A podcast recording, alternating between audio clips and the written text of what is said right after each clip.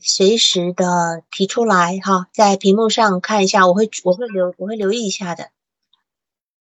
然后如果说目前还没有人要提的话呢，还没有要提的话呢，我就先把上次这个理论呢继续往下讲一下。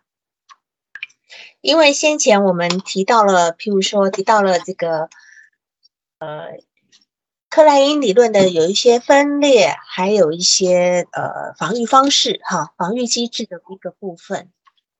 然后现在呢，我们我要继续往下讲一个，就是越来越深的那个部分哈，就是我要讲这个季线的部分，有关于季线的部分。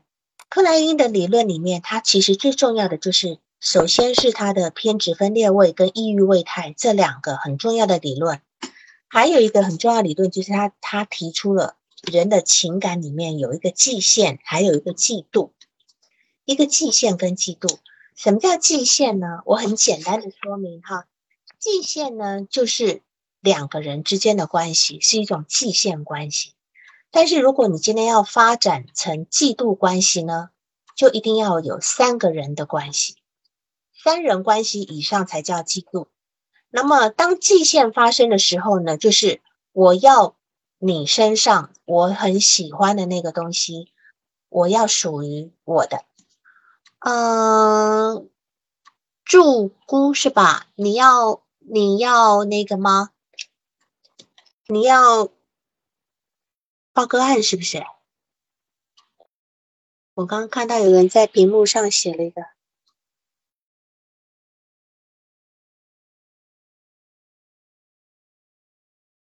有人要提案例报告是吧？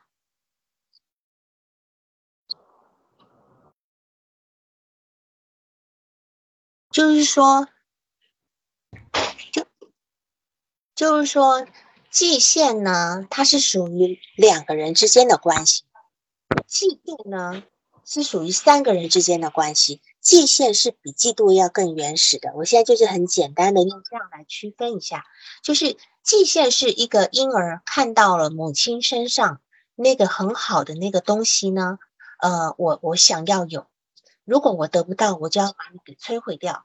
那么这个东西就会在我们有很多，在我们有很多那种呃成年人的身上会看到，就是说我爱我爱你，我爱不到你，我就把你给毁了，或者是说那种大学里面，我嫉妒你的成绩比我好。我就下毒把你给杀了，尤其是那种曾经发生在上海什么复旦啦、呃北大的这这种学校里面那种很好的学生，他们他们其实这个界限是很明显的哈，就是我一旦得不到，我就要把你给杀了，或是说我我就是把你给毁了的这种情况，这是属于界限，就是更早的，这是两元关系的。这是一个非常呃处于偏执分裂位的一个情感。那么嫉妒是一种感觉，是什么感觉呢？我们一个人一旦发发展到三三人的关系，嗯，因为克莱因的俄狄浦斯的情节呢，他是在孩子意识到呃有爸爸，还有就是意识到除了妈妈还有我之外。第三个人的时候呢，他的俄狄浦斯情节就发生了。那这个发生事实上就是伴随着嫉妒的关系，他开始有竞争、有比较，想要把那个第三者给踢开来，他想要去专心、全心的去拥有这一个母亲。啊，这个是一个嫉妒的情形。所以后来我们会在呃成年之后，我们大部分都会有，我们都会有嫉妒，我们会去。跟一个人做比较，我想要比你厉害，就是这个当这个嫉妒发生的时候呢，我他不是要去把对方摧毁，而是要去比他更厉害，更厉害，然后去引起呃，去引起引起我最在意那个人的注意，就说好像两个情敌啊，他中间会竞争，竞争，然后得到这个啊，比如说这个呃女女孩子的喜欢，对吧？哈，这两个男人男人之间的一个一个。就是男男人之间的一个竞争，哈，这是属于一个嫉妒的部分。但是如果说今天这个女的她呢，去她去选择，假设 A 男 A 跟 B 两个人在争，对吧？哈，他们两个之间其实是一个呃要争，结果假假设 A 争输了，然后这个女孩子选了 B，结果呢 A 就把 B 给杀掉了。那么 A 它就属于一个祭献的部分，或者是 A 把 A 把孩子给杀掉了，这个都是属于一个祭献的部分，这是一个更不成熟的一个情感。那么我现在就很简单的把呃祭献跟嫉妒这两个区别，最最用最简单的方式来讲，就是祭献两个人的关系，嫉妒三个人的关系，哈。那么，因为我们前面讲到了这个焦虑，那么也讲到比较宽宽泛的讲到了防御机制。那么现在呢，就是要讲这个克莱因理论里面最有力量的这个部分，就是季线了。这个季线，当当小婴儿呢，当小婴儿他一出生的时候呢，就会带着一个季线的感觉。这是很不可避免的。小婴儿一出生就带着病一个季线的感觉，这个会感觉，这个感觉会影响到小婴儿的一个体验。他的这个呃，嗯一直以来哈，季线呢跟嫉妒呢这两个词，经常是被我们用来做一个否定的贬义词。那么很多人会说：“哎呀，我从来不嫉妒别人了哈。”那么当有人这么跟你说的时候呢，你千千万不要相信。因为这绝对是他的一个防御。那么，季线呢？这个议题呢，其实是一直存在这个精神分析的理论里面的。它被被认为是一个非常重要的一个议题，也是很主要的一个很主要的一个情感，很主要的一个情感。那么，弗洛伊德也认识到呢，这个季线的这个部分，他专门讲到就是女性对男性的一个阴茎的一个。季线的这个部分呢，但是实际上呢，弗洛伊德他并没有能够完全构成对这个季线理论的一个全貌的一个理解。那么在很多的一个文学作品里面呢，会把季线跟嫉妒这两个词是经常混在一起的。呃，譬如说，呃，我用英文这个词来讲，可能会比较清晰一点。季羡呢，啊，季羡呢，其实我们叫做 en 呃 envy，对吧？嫉妒呢是 jealousy，我们可以跟跟一个，就是我我们可以跟一个，就是假假如说我们今天跟呃公司的人一起在开会嘛哈，你可以跟公司，你可以跟人家说，哎呀，我我很嫉妒你，或者我我啊呃哎，就是 jealousy 这个部分，你千万不能说 envy，你如果讲 envy 的时候，对方会吓死的，因为 envy 是带着一个仇恨的部分。我们一般就是老外，他不会讲 envy 这个词，他这就讲 jealousy，我很嫉妒你这个部分哈。那讲嫉妒这个部分，其实还有一点点的一种褒褒义词在里面，就觉得哎呀你很好啊，我很羡慕你身上有这个很好的这个部分，有一点点褒义词。但是如果是 envy 这个界限的部分呢，其实是是充满攻击性的这个部分哈。那么。在文学作品里面，我们会把羡慕、呃、嫉羡跟嫉妒这两个词混在一起。然后呢，这个克莱因呢，克莱因呢，他在他的书里面呢，书名就叫做《嫉羡与感恩》哈。他专门针对的这两个词呢，他做了嫉羡跟嫉妒做了一个非常重要的一个区分。同时，他也在这个同时，他也提到了一个贪婪的这个词的这个部分。那么嫉羡呢，是最最早出现的三种情感之一，三种情感之一，它同时也是最原始、最根本的一种情感。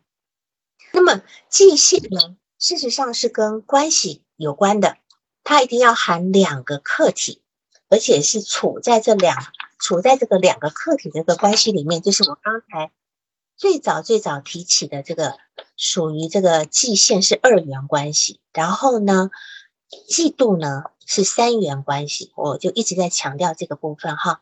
那么梅兰妮克莱因他认为说，界限的感觉呢，是从孩子一出生就存在了，一出生就已经存在了。那么界限就是说，一个主体就是婴儿这个主体，他会他会去界限另外一个客体。那么由于这个客体呢，它拥有一个东西。或拥有某一些呃有质量的一个品质呢，那么这个部分呢，就会让这个主体呢有一种有界限的这种感觉。那么在一开始的时候嘛，这小婴儿其实对客体呢，好就是对母亲啊，对养育他的那个人呢，是只有一部分的观念，他没有全部的概念，他只有一个他的概念里面就只有哎，母亲的乳房，或者是母亲温暖的手，或者是母亲那种非常温柔的那个声音，他是没有一个整体的一个属于母亲的这么一个概念的这个部分哈。那么小婴儿呢，他能够看到妈妈的手、妈妈的脸，还有妈妈的一个乳房，但是呢，他没有一个整体的。那么当是如果说这个小婴儿觉得说这个客体是好的的时候，就是呃，他觉得这个乳房是好的，或者是妈妈的脸是好的，他的这个他的这个界限就已经开始了，因为呢，小婴儿想和客体变得一样的好。变得一样的好，那么当这个小婴儿他觉得他不能够跟那些他觉得好的客体一样好的时候，或一样强弱的时候呢，他就会开始计限这个客体好的一个部分，而且当他进入了一个计限的一个好的部分的时候呢，他就要去破坏、破坏、破坏他觉得好的这个部分。那这就是我刚刚讲的啊，我我又从头回头过来讲那个部分，就是计限如果用成年人的状态。播的时候，呃，孤注你开了麦是吧？祝孤，你开了麦了是吧？嗯，是的，老师。你是要报案例是吗？啊，是的。好，我再把一句话讲完，把这段讲完哈。就是说，当这个客体他觉得好的，或他觉得主体觉得他客体有好的部分的时候呢，他就会开始要破坏掉。那这个就是一个界限。我刚刚讲的成年人。我我羡慕你，然后呃，我既羡你，你有我，如果我得不到你，我或者是我不能像你一样，那我就会是一个好，我就讲到这边，然后那个谁，顾珠，顾珠，好，我帮你，我顾珠，我帮你把麦开，好了，啊，啊，好的，我说话老师能听到吗？可以，可以听到，可以听到的是吗？嗯。嗯，好，嗯，那我现在想和老师汇报一个案例吧。呃，这个案例是这样子的，一位女性，然后呢是三十一岁，呃，是用说她的职业吗？你觉得有必要的话，如果她的职业有关于我们的理解啊，可以啊，她的职业是一位是一位教师。然后呢，嗯，他发生的事情，呃，持续的时间大约六个月嘛，大约是六个月。呃，这一阶段呢，他就有一种行为，就是，嗯，强迫，强迫，呃，然后他是这样子的，比如说，嗯。他去热水房打水的时候，然后一定要把水龙头关两遍，先关一遍，然后再看一遍，看一遍还不放心，然后再回头看一下，呃，反复的看，呃，他确保这个热水关了，然后不但要确保自己的，还要看着别人也关了，他才放心的走，所以就很浪费时间。然后还有一件事情就是，你比如说他去拉窗帘。晚上拉窗帘的时候，这个窗帘中间一定要全部拉上，不能有细缝。只要有一个细缝，他就睡不着，重新拉。然后，比如说第三件事，坐别人车的时候，呃，一定要把这个车门关关紧了，然后这个窗户一定要关紧。如果说不关，下了车不放心，还要紧的回头看这个车门。呃，然后第四件是在家里的冰箱也是，就关了之后还要再推一把，如果不推的话，他就不放心，每次都要回来再推，继续推。去了别人家和去了自己家都是一样的，就反复的推。他其实，嗯，的自我解读是觉得。这段时间学校的压力挺大的，他就要求学生尽善尽美，期末考试一定要考的成绩特别好。所以不管是学校的成绩，还是说他个人的学生的成绩都非常的优秀。但是呢，这种行为已经影响，已经蔓延到他的生活。他觉得生活和学习、学生活和工作是要分开的。呃，生活中的。呃，工作中的谨小慎微，还有这种追求完美带到了生活中，他就觉得很痛苦。但是呢，又摆脱不了，自己用了很多方法，就是不能摆脱，呃，因此很痛苦，想前来求助，这样子的。对，那么你目前做到什么样的进度了？你目前做几次？嗯，一次。做一次。那么，呃，你现在的问题点是什么？我现在的问题是，我问了他的家庭，然后也问了他之前的生活习惯，可是没问出来什么，我还是不知道他为什么会这样，然后更不知道如何去帮助他。首先是这样子，就是说他的症状开始六个月了哈。如果我们按照我们又按照了一个症状诊断标准来讲。首先，第一个是病程，对吧？它病程高达六个月了。再来是痛苦程度，痛苦程度，还有一个是社会功能影响社会功能的部分，对吧？这三个要达到，我相信大家在考二级咨询师的时候，这一定是我们要我们要我们要去检验的一个标准。就是说，我们现在首先先判断他是否已经达到了所谓的神经症级别，他的痛苦程度。是怎么样？比如说，它有个打分，你们还记得吗？好，就是有个打分的标。那这个东西你们可以自己再回去做一个去查一下，当时你们考证的一个资料的一个部分，病程、痛苦程度，还有一个呃，就是社会功能的影响程度。哈，那这个是对对对，这三个。然后现在我们就先来理解一下强迫症的一个心理动力学的原因是什么。我们要首先要先了解。强迫症的心理动力学原原因是什么？我们才能够对他有所理解，理解吗？就是说，强迫症，就是说他现在是六个月，那么他当老师当多久了？他他来教书教多久了？他他教书得四三年，三年以上了。教了三年以上，那么为什么？既然教了三年以上，为什么现在才会等于是说这个学期？我不知道，我没听清，我戴着耳机嘞。哦，我对。就怎么会这个学期才开始犯病呢？因为今天现在刚好大概大概是这个学期嘛，对吧？差不多嘛，哈。为什么会是这个学期？他已经当老师当了至少当了两三年了。此时第一点，对，为什么此时犯病？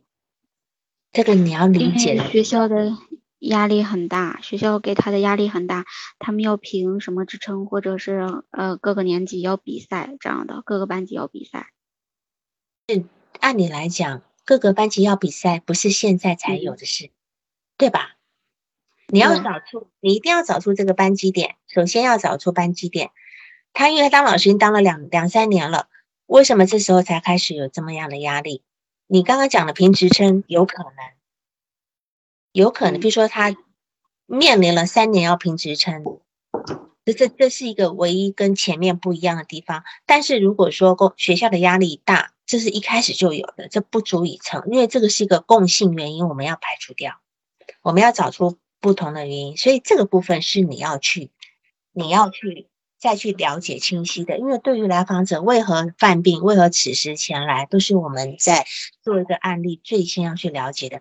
或许，也许在六个月之前，呃，也许他们他们他本来都还做的不错的，但是呢，可能领导，我是举个例子啊，可能领导突然呢就赞扬了他隔壁班的某某老师，或者是说他们学校来的一个新老师很会教书。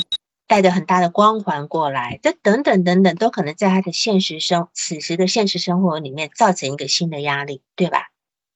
嗯，这个是你要去搞清楚的，因为这个部分很有关乎到我们要去做治疗。我们首先要把他的社会环境这个变数弄清楚，这是第一步。第二步呢，我们要去理解强迫症背后的一个一个心理动力学原因，强迫症。他为什么会强迫？他的他的强迫很明显的是一种叫做反复检查的强迫。强迫有分一种一种，一种是反复检查，一种是反复洗涤，还有一种是一种强迫思维。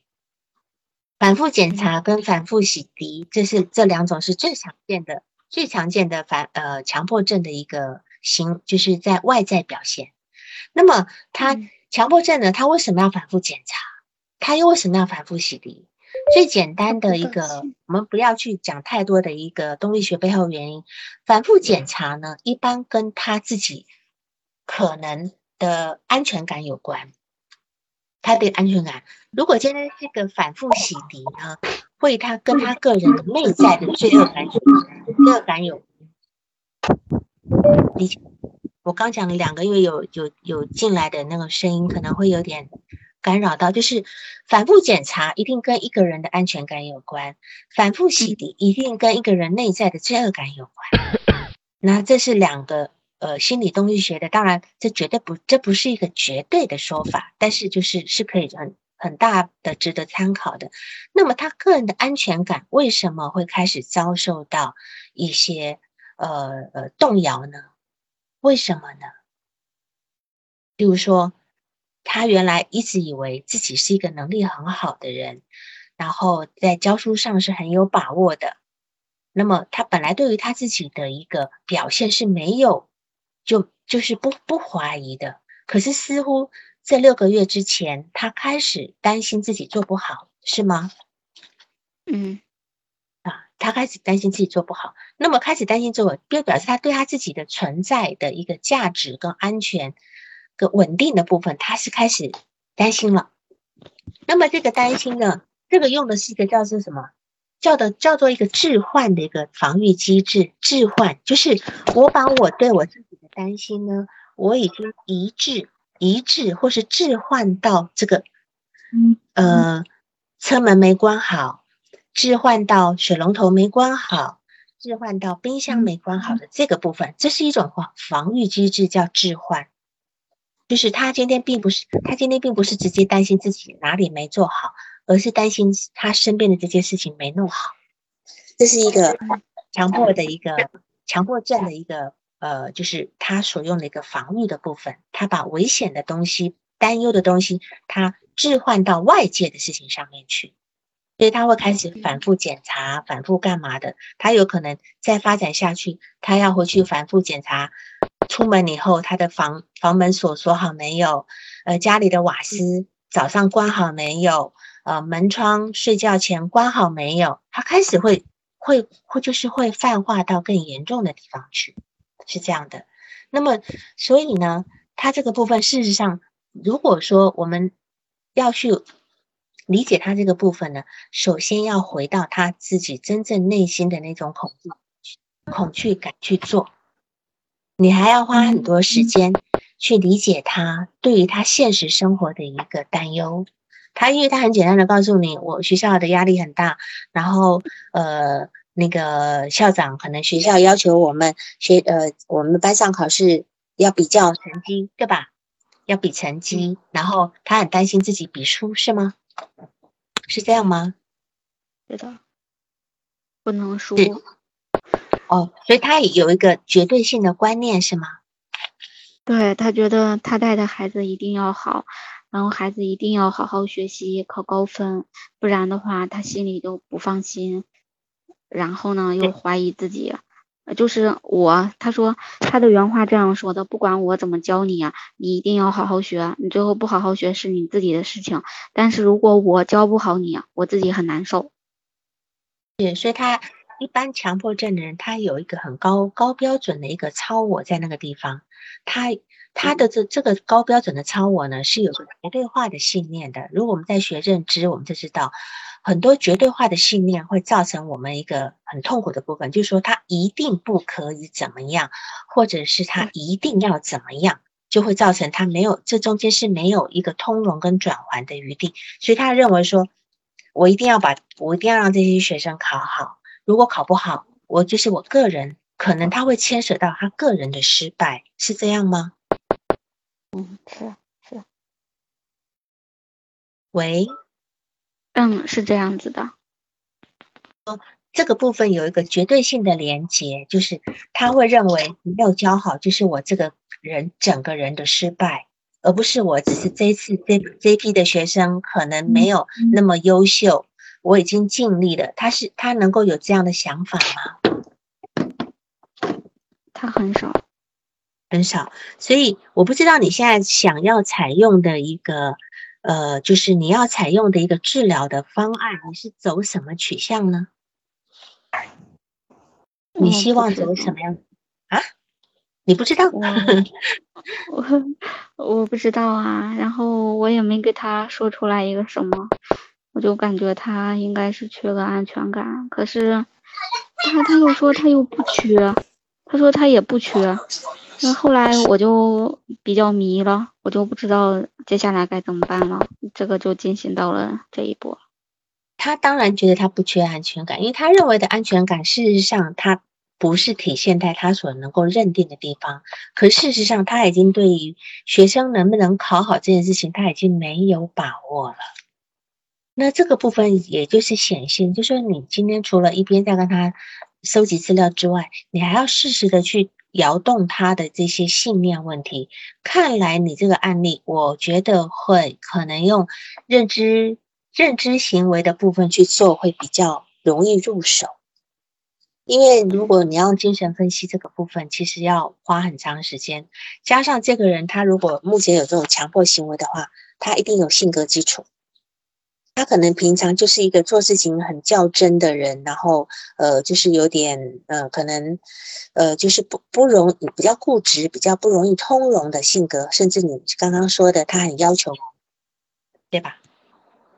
对他要求很高。他要求完美的这个部分，那等于是说他要求他要求完美的部分，在他个人信念里面，就是只要我不完美，就是我这个人不完美；只要我做的事情不完美，就更就是我个人的不完美。他把一件事情的某一个点，是全部延展到他整个人的对个自己的一个评价，那这样子就会造成一个他很大很大的压力。他就是没有把。他说他要把生活跟学习分开，但事实上他完全没，他完全没有分开，对吧？是是的，是的。他说，我说那你休息的时候，因为他当老师嘛，休息时间肯定是很多的，周六日都是双休的。我说你休息时间干什么呢？他说他休息时间不知道干什么，也不知道怎么去释放压力，自己就没有个爱好，什么爱好都没有，就傻傻的坐着啊，就想这个事情。怎么这样子呢？我怎么做的更好呢？这个窗户怎么关呢？这个窗帘怎么拉呢？然后这个盆是怎么摆呢？就就一定要做这些事情。他说我自己觉得很没用，不做也行啊，但是我就想做。别人叫我吃饭，我也觉得去了之后。他们家冰箱门，万一我没给关上，一冰箱吃的都坏了怎么办？微波炉是吧？如果我没有给人家关紧，会造成什么样的结局？他总会想这些事情。门没有锁好，这个朋友家的门，万一被盗了怎么办？平常就做这些。对，如果你如果你要跟他去讨论这件事情，你是永无止止境的，你就会被他绕进去这件事情里面。你只要给他一个很明确的一个归类，就是说。你这个状态就叫做叫做呃强迫性的反复检查，嗯，而且你要跟他说你的根本问题没有解决的话，你会开始检查方各式各样的东西。对，你要跟他这样的，你就不需要再跟他在这个问题里面去绕圈圈。然后你跟他一起绕进圈圈以后，你你会把自己绕晕，而且你会觉得非常的，就是自己会觉得很很很无力。因为你你也挣脱不出来，好，所以现在你要跟他把这个心理机制先告诉他，先告诉他，就是告诉他，跟他讲说，你这个反复检查的原因是因为你想要得到一种控制感，因为因为本来这个呃强迫症的人呢，他就是要得到一种控制感。得到控制感以后，他他要他生活的东西，生活上的任何事情都在他想象的那个位置跟进度上，这样他会觉得很安全。这个是他，这是一个人比较，呃，在强迫症上比较明显的部分，哈。他有有人是要强迫的把东西放在某一个位置上，有人一定要对对齐某一个角落，一定要成为一个直角要对好，他就一直在整他那一叠书哈，这种总觉得自己都没有放好的一个情况之下，这些都是他他把他自己内心那个没有办法框得到一种就是结构的那个部分呢，他一样是投射到外界来，只会在外界里面这个反复检查，你要告诉他。这样的一个方，这样子的一个机制，你告诉他这个机制之后呢，你们就可以开始讨论现在的事情，现在他生活里的事情，而且你要用一些认知的部分去，你知道认知怎么操作吗？不知道。认啊？什么？不知道啊？嗯嗯，不太认知行为道啊。我记得得有一个老师，是不是在后面哪几天是讲认知行为疗法的？认知行为疗法的话，我我因为我并不是说每每一个个案全部都用精神分析的方法来做哈，我会看像这个部分呢，我就会比较建议用认知行为的。认知行为事实上它就是一个 A B C D E 嘛，对吧？嗯先从发生的时间，然后发生什么事件，好，那么它其实我们不要去讲它这个，不要去讲它这些反复检查的事件。我们你用最简单的认知行为的方式，就是来挑战他的信念，就是说，如果现在你的学生考不好的话，你的学生如果比如说你你学生他应该是在在应该是按照排名是不是？就是整个年级的排名，他是这样比还是还是什么什么在比分数在比？他如何评价？整体整体排名。哦，就是整个学年的整体排名，对吧？那假如说这个学年，这个学年有二十班，你就问他，今天这个如果如果排名是第五名，你的难你的痛苦指数有多高？排名第三名，你的痛苦指数有多高？排名第十名，你的痛苦指数有多高？因为他现在内心他只能够排名第一名，对吗？嗯，他是要要求第几名呢？他要求一定要前三。一定要前三名是吧？对，那么现在如果说，那你现在你就让他那边开始做练，开始做一个练习，你就说，那你现在坐在这边，你去去心里去想一下，如果今天你排名第二十名怎么办？你让他自己去心里身临其境，因为这个东西是他有很多认知需要去松脱的，因为你还不知道怎么使用认知行为的疗法，但是这个部分我们让他先。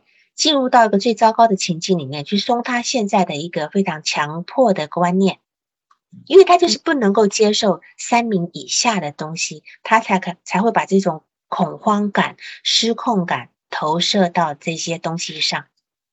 他所谓反复的检查这些东西，就是在反复的要确认我的学生能够考前三名吗？嗯，他是在是的，是的，对，如果你去看哈，如果今年他是不是应该快要期末考，成绩快要出来了？对，是这样子的。对，如果说成绩出来了，他如果成绩出来了，然后成绩能够达到前三名，我跟你讲，他的行为马上就好掉了。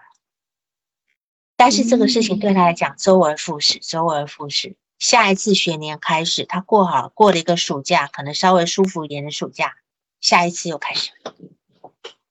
所以他必须去松脱他自己这么很很严格的一个自我要求的标准，这个是你要去帮他做的，好吗？嗯，好，先告诉他强迫症的一些基一些原理，然后他这些检查这些事情其实是毫无意义，他不检查这个也要检查那另外一个的。然后还有刚才我告诉你的，他的扳机点在哪里？为什么当了两年、两三年的老师，在现在才开始有这个问题？是否嗯是他曾经之前一直表现的很好，或者是也许是校长给他给了他一种他一个非常大的期待，就认为说，哎呀，这个某某老师，你们班一定会考得很好吧？他就一下子嗯被抬上去，就下不来了。嗯，他生怕生怕这个校长对他失望，对吧？然后这个部分你又可以连连到了，为什么一个人会这么在意一个权威对我的感觉？那这个地方就牵涉到精神分析的部分了。我为什么这么在意？我为什么在这个权威面前我不可以失败？他对我的他对我的一个认可，我为什么不能够？我就一定要照做到呢？这个也是你要心里有个底，以后有机会去做的，这样好吗？嗯，好的。这样理解了。你还有什么疑问吗？嗯，就是那我就从您刚才说的这几点入手是吗？对先，对对对，你千万啊不要那去、不要去跟他讲，你不要检查啦，检查没有用了，冰箱反正也是别人家的，等等等的，懂吗？这些对呀其实他就是在跟他绕圈子，没有用的。嗯，是，我也和他说了，他说他也知道不可以检查，那个肯定会关上的，但是他就是控制不住。他还问我你检查吗？我说 我不检查。那 你要问他，你半年前检查吗？对吧？你以前检查吗？他会跟你讲，我以前也不太检查的呀。嗯，对吧？是，对，好好。所以这个部分当然其实。其实最有效的方法呢，还有一个，因为现在事实上国外呢，它都都是在比较讲究这个叫做辩证认知行为疗法，叫做 DBT。DBT 呢，它其实是有几个部分的哈。DBT 的那个它就是很强调正念这个部分。DBT 一共一一一个辩证行为疗法一共有四大部分，就是第一个是掌握正念。然后第二个部分是改善人际关系，第三个是调节情绪，第四个是承受痛苦的技巧。这个是操作性很强的，你们可以买书来看一看。对于像这种强迫症的个案，还有那种情绪就是情绪没有办法调节的个案呢，这个很好用的。那么像这个这个你这个来访者，他如果一开始你能你能够用引导一些正念的部分呢，它其实对于他缓解情绪也很有帮助的。好吧，老师刚才说的那个是 DBT 的一本书吗？认知疗法的书吗？DBT 是 DBT 是辩证行为疗法，简称 DBT 啊，辩证疗法。对，辩证行为疗法，其实现在国外已经不单纯使用 CBT 了，CBT 是认知行为疗法，但现在有就是呃，就是在可能讲叫做强提高版吧。提高版就叫做辩证行为疗法。辩证行为疗法的话，像我有很多个案，他们从国外回来，然后转回到中国来做治疗的时候，不是不是验证，是辩证。那个王桂芳是辩证，辩证，辨别的辩，呃，不是，不，呃，不是，呃，比较辩辩论的辩啊，辩证行为分辨的辩，对，辩证行为疗法这个。呃，有一本书还不错，我待会可以拍上来，拍上那个封面。好的。它这里面就分成四大部分，这四大部分呢，其实是实操性很强、很好用的。譬如说，我们讲的这个，呃，它第一个部分就是正面的部分。比如说，我也有很多强迫症的案例哈，那么他他会反复去检查，他反复去检查。呃，对的，那个就是这个欣姐哈。心理咨询师欣姐对辩证行为疗法，就是他可他要反复去检查，比如说他觉得好像有一点点水呢滴到这个这个就是电脑电脑那个板上面，他就担心这个这个东西呢会导电，会有一些什么电离子出来，会妨碍他的身体健康，会妨碍他的身体健康。然后呢，我就一开始我我会先用一些让他自己在家里练习这种正念的这个部分哈。正念我那个谁那个柠檬啊，蜂蜜柠檬，我就把我现在讲一下正念这个部分。就是说，我会跟他讲说，好，你现在呢给自己按手机用一个码表哈，按三分钟，按按三分钟。对的，这个谁呀？这个呃，刚才我看谁弄出来？对，这个海海。心理学爱好者，他把这个《辩证行为疗法》这本书，这本是我觉得最最最实用的书。台湾也有很多，但是这本是最简单的，也最最集中的。好，刚刚海发在这个对话框里面然后，这本书。然后呢，嗯，这个我跟他说，你按上码表三分钟，三分钟呢，哈，你开始集中一个意念，你的意念放在说，我呢，人在目前我在哪里？然后，因为他不是一直在担心那个。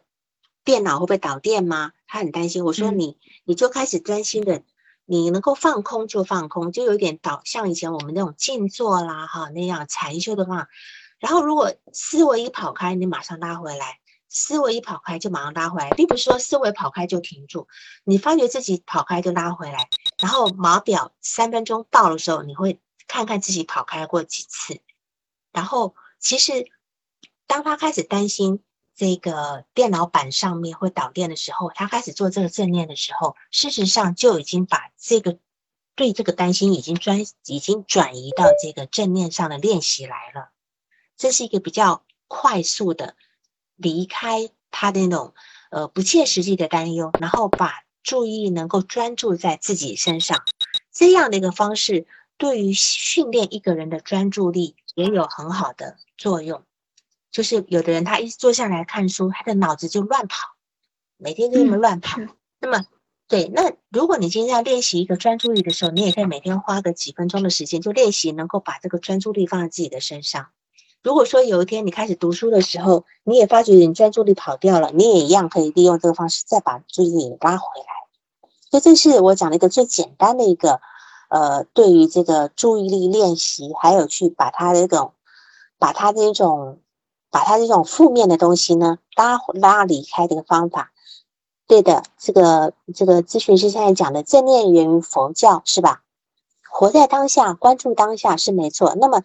辩证行为疗法就是把这一个呃正念呢融合到辩证行为疗法的一个操作里面去，而且非常好用。那那这里面这书里面有很多教你怎么去操作的部分，你们只要自己简单的做一些笔记，然后把它整理起来放在身边，那么你在做咨询的时候，随时都可以成为你的一个参，成为你这个手边的叫做呃叫做口袋。口袋锦囊妙计吧，对吧？哈，你在做之前，稍微稍微瞄看一下，你觉得这个，呃，有不管你今天做什么样的一个治疗的方式，你从正念先先带进去正念练习一下，其实都很好的，在咨询里面，好吧？嗯，那么那个顾珠这样可以吗？哎，可以。而且老师，我再问最后一个问题呀，嗯，就是嗯，我们如果说。呃，刚入手的话，是不是得需要看一些逻辑思维这样的书啊，锻炼自己的逻辑思维？因为就像一些案例，我就走不下去了嘛。然后我不知道用怎么样的辩证思维或者这个逻辑思维来给他疏导逻辑学，或者是。嗯，你如果你如果要用逻辑思维的话呢，你很可能就跟一个来访者在做智力游戏了，你小心就沦为智力游戏，你懂吗？嗯，因为来访者，我们要知道来访者在他自己的症状里面，他已经待了多少年了？你能够变得赢一个已经跟自己的症状处那么久的人吗？你今天突然接接到他的问题点，对吧？他今天对抗他自己的问题点，已经对抗很长时间了。你所以能够想得到的东西，他都肯定都想到，要不然会进到咨询室来。你理解吗？所以你千万，当然学习逻辑思维其实是是一个呃还不错的一个，但是并不是用来成为我们治做治疗的一个呃训练的方法。我们训练的方法就是要能够。譬如说，你今天听到他在讲的一些东西的时候，我们发掘一个他这里面的一些就是不合理、漏洞的部分，我们呈现出来给他就好了。我们不要去想要去把它矫正过来，没有用的。你矫正过来是没有，他不会矫正过来的，只有他自己发现。所以后来我们很重视所谓的移情疗法，只要你跟他关系建立好了，你说什么都是他能够听得进去的。如果你今天一开始就跟他在一个，在一个呃呃，就是想要去矫正他那个部分来讲的话呢，或许你们的关系就很难建立。他也会觉得说你不理解他的痛苦。你首先要先理解到他在这件事情上是多么的深受其扰。嗯。好吗？要看的书很多，非常多。那么只能够说，如果嗯也，呃对，他来说，对他讲的很好哈。这个咨询师讲的就是最重要，不是分析个案，也不是辩论，而是如何理解一个人。就这是一个比较最新的，比如说人本的疗，人本人本的流派，还有比如说科福特的一个自体心理学。它很重要的是说，我们同时在这一个。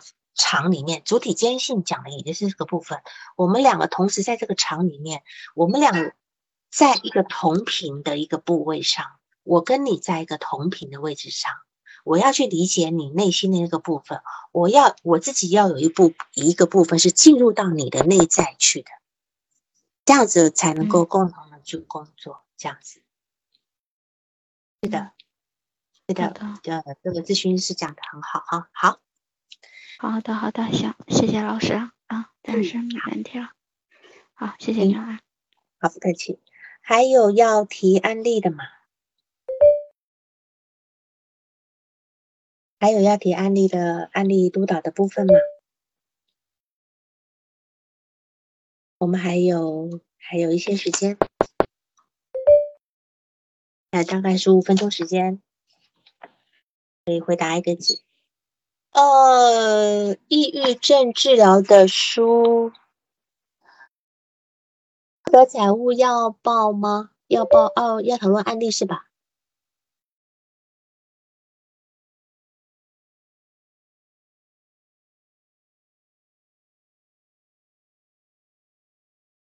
你把麦打开。哎，老老师你哎，好，我帮你开了。嗯啊，就是那个，我接的是一个网络咨询，就是一个案例，然后他是一嗯。个来访者是一个四十岁的一个男士，然后嗯。嗯就是嗯，因为他和他妻子就是说在婚婚姻中，嗯，他认为出轨了，然后嗯他非常他认为，他认为还是真的有啊？就是通过他的描述吧，应该是真的出轨了。嗯嗯嗯，他的妻子出轨，然后是那个出轨对象就是找的是一个算是那种鸭子吧，嗯嗯嗯嗯，嗯，然后呢然？后然后他非常非常冲动，非常痛苦，然后他就想就是说，嗯，把他妻子杀了，然后给对有这种行为，然后后来就是说他妻子从车上跳下去跑了，这样。等一下，我没听，刚刚有一点吵，就是说，你说他很痛苦，然后呢？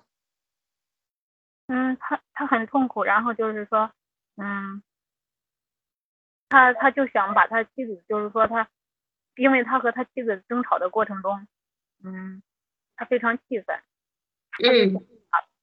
把嗯把他妻子给嗯那个杀了，杀掉。他想要，嗯。他想要，他已经拿出刀来架到他妻子的那个脖子上了，就是说嗯。在本来是他已经非常生气了，就是说他嗯。他要妻子开着车带着他去找那个，就是说他妻子的朋友，就是嗯嗯拉嗯。那个，然嗯。后然后在这个开车的过程中，他妻子和他一直吵，一直争吵，一直争吵，嗯。然后嗯他的情绪上来了，然后他就想把他的妻子给杀掉，但是后来因为他妻子从车上下去，然后打了报警电话求救了，然后就是嗯。这个事情没有完成，没有完成，嗯。后来就是说他现在就是冷静下来了。嗯。上来了，是可以就是说控制自己的情绪了，但是他想翻篇儿，他又翻翻不过去，就是说想原谅他的妻子，就是说自己过不去这个坎儿。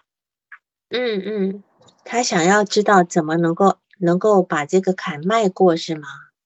是这个意思吗？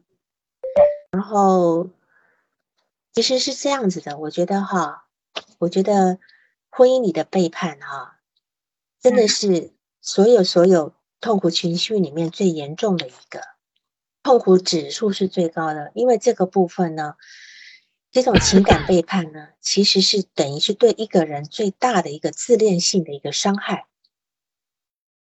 是这样的一个部分，所以通常我有很多那种来访者呢，他本身是，比如说他的老公。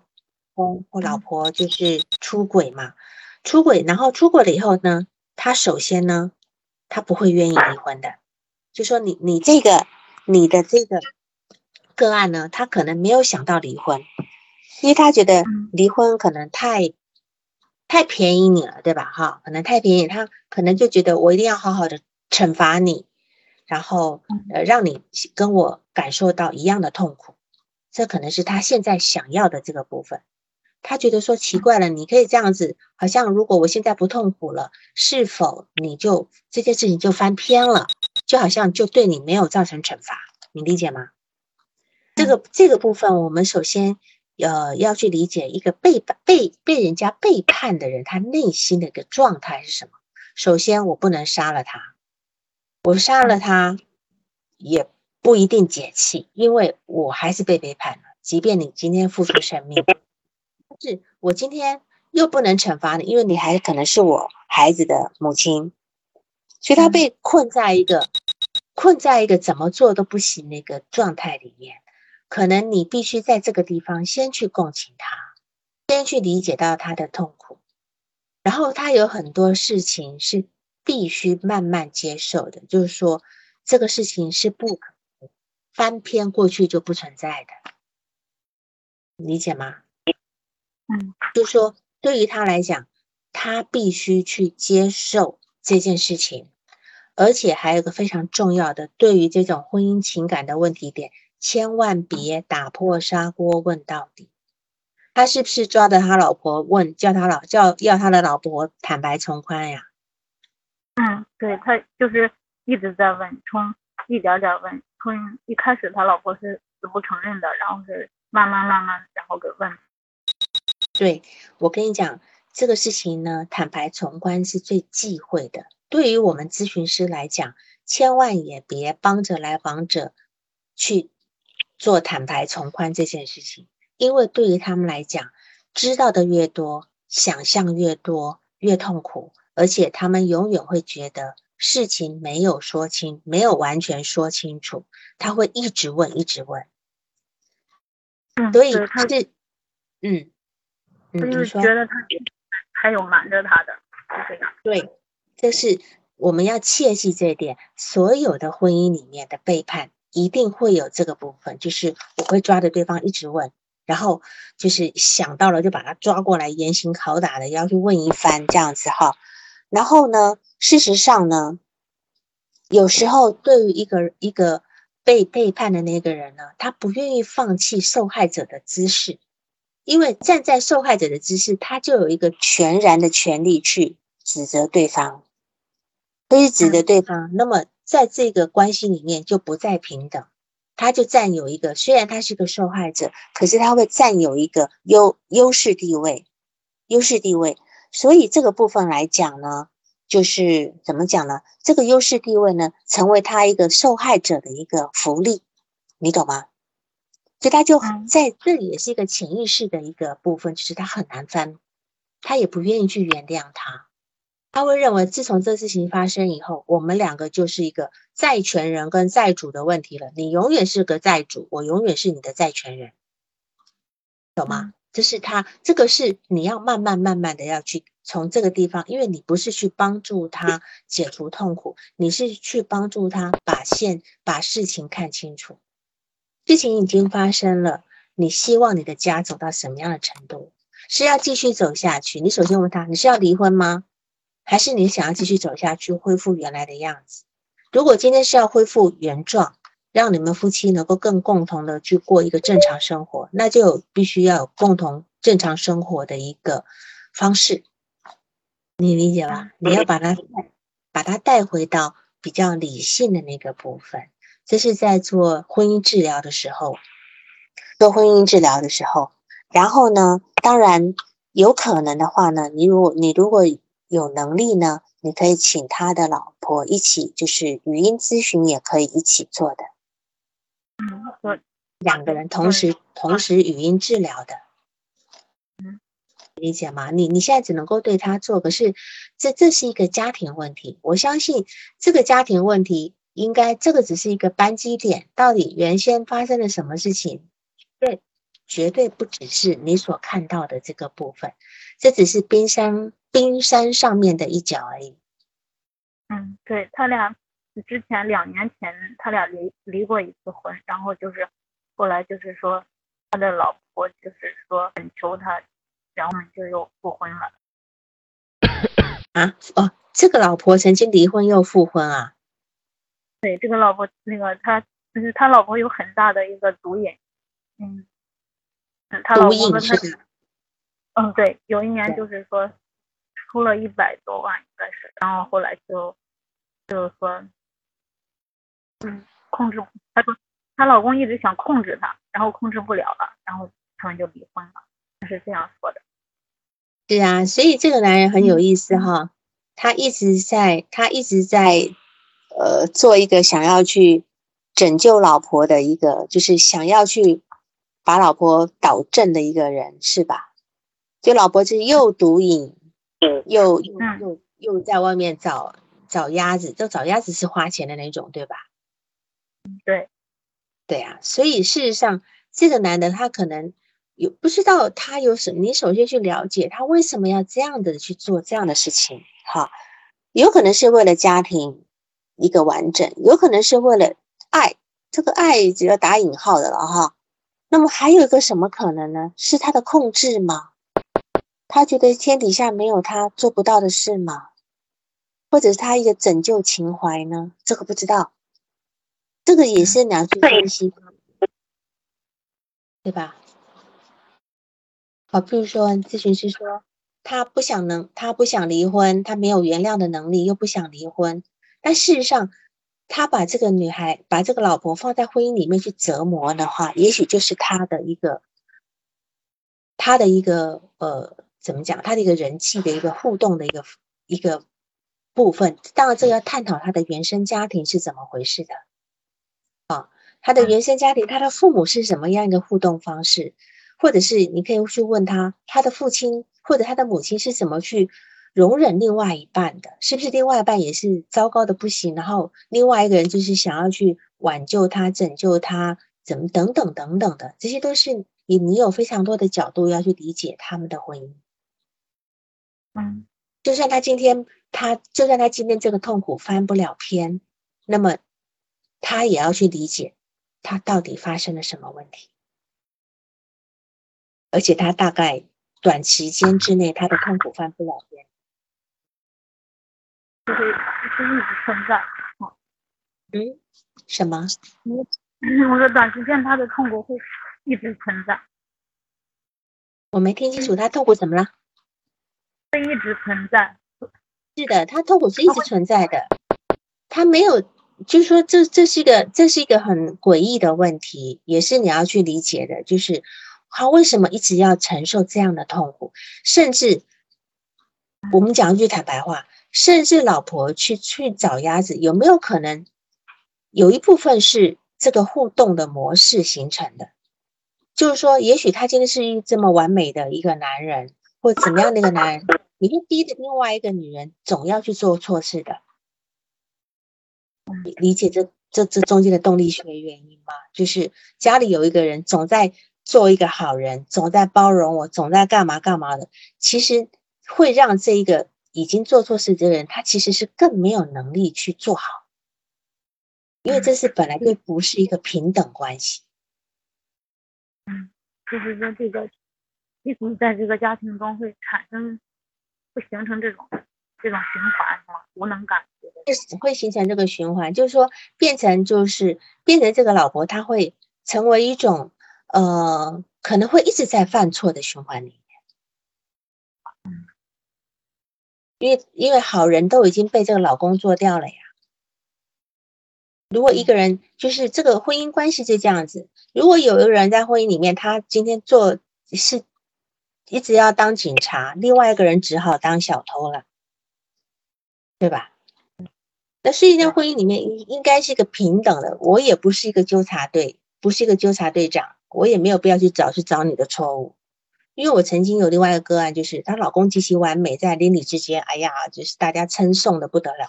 这个老婆就成为一个叫做偷窃狂，就老是是老是就是没有办法就要去偷别人的偷别人东西，大家都百思不得其解的。但是后来你去跟老婆谈，才才知道，就是说，实际上她很痛苦的。今天所有的好人，所有好的部分全在老公那一头。他什么都不是，他只能够用这种方式来，好像让自己心里舒服一点，因为他至少这样能够让老公痛苦。那这是我我所提出来的很多可能的假设，那这些都是你可能要去做的一些呃点，好吗？这样这样可以吗？从这几点下去，你自己大概整理一下，就有好多点要去要去处理的。嗯，好，好，好，那么那今天就这样喽，好吗？可以吗？获得财物可以哈。嗯，好，好，那我们今天时间到，就这样，下周二再继续。有要报个案的就提前说，好吧？我们就可以多讨论几个，好吗？好，那就这样子，谢谢啊，晚安，晚安。晚安。心理咨询师之家是一个专业服务于心理咨询行业的免费平台，通过整合互联网优质的心理咨询行业资源，为心理咨询师同行免费提供包括督导技术支持、学习、交流、成长和工具等在内的专业全方位综合服务，为咨询师同行们做公益。我们是认真的，官方 QQ 群七九八三七五五一八。